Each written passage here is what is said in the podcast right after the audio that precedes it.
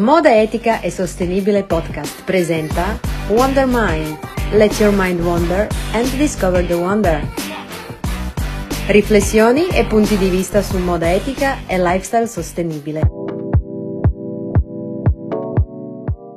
Benvenuto! In questa puntata vorrei darti la mia opinione su come approcciare la sostenibilità senza farsi prendere da emozioni negative, mantenendo un mindset efficace per uno stile di vita sereno e al tempo stesso attento all'ambiente.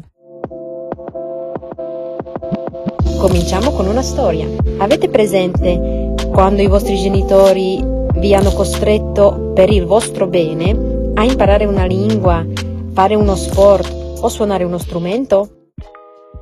Una volta una mia amica mi disse, da piccola non volevo studiare l'inglese, sai perché?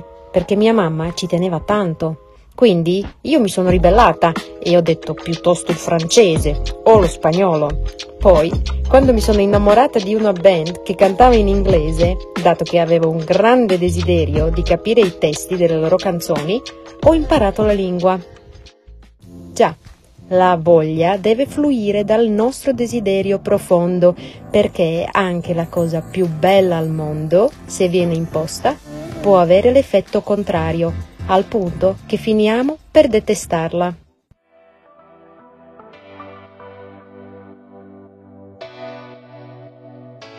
Qual è l'approccio di una persona che vuole condividere le sue scelte sostenibili? Secondo me ci sono due tipologie di persone. Che sia chiaro, questi non sono i risultati di una ricerca scientifica di un istituto internazionale, ma semplicemente la mia personale considerazione della realtà.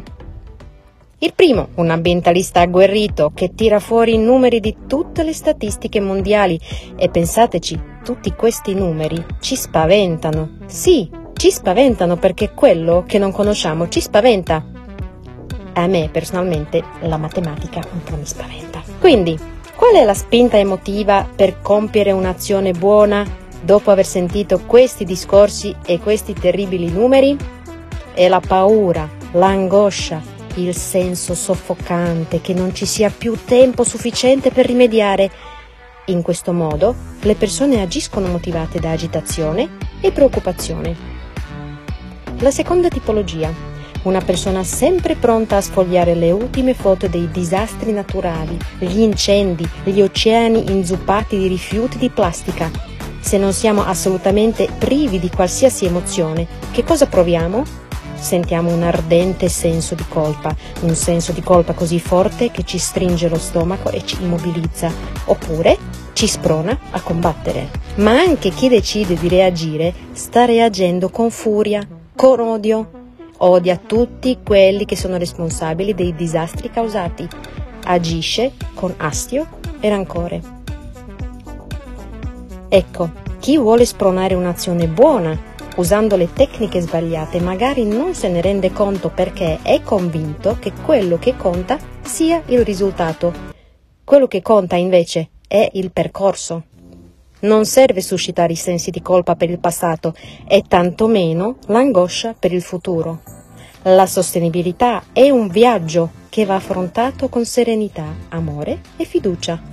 Per questo bisogna imparare come si può integrare un atteggiamento ecologico nella vita quotidiana senza sconvolgerla, semplicemente in modo olistico. E qual è l'approccio olistico alla sostenibilità? Te lo spiego nella prossima puntata.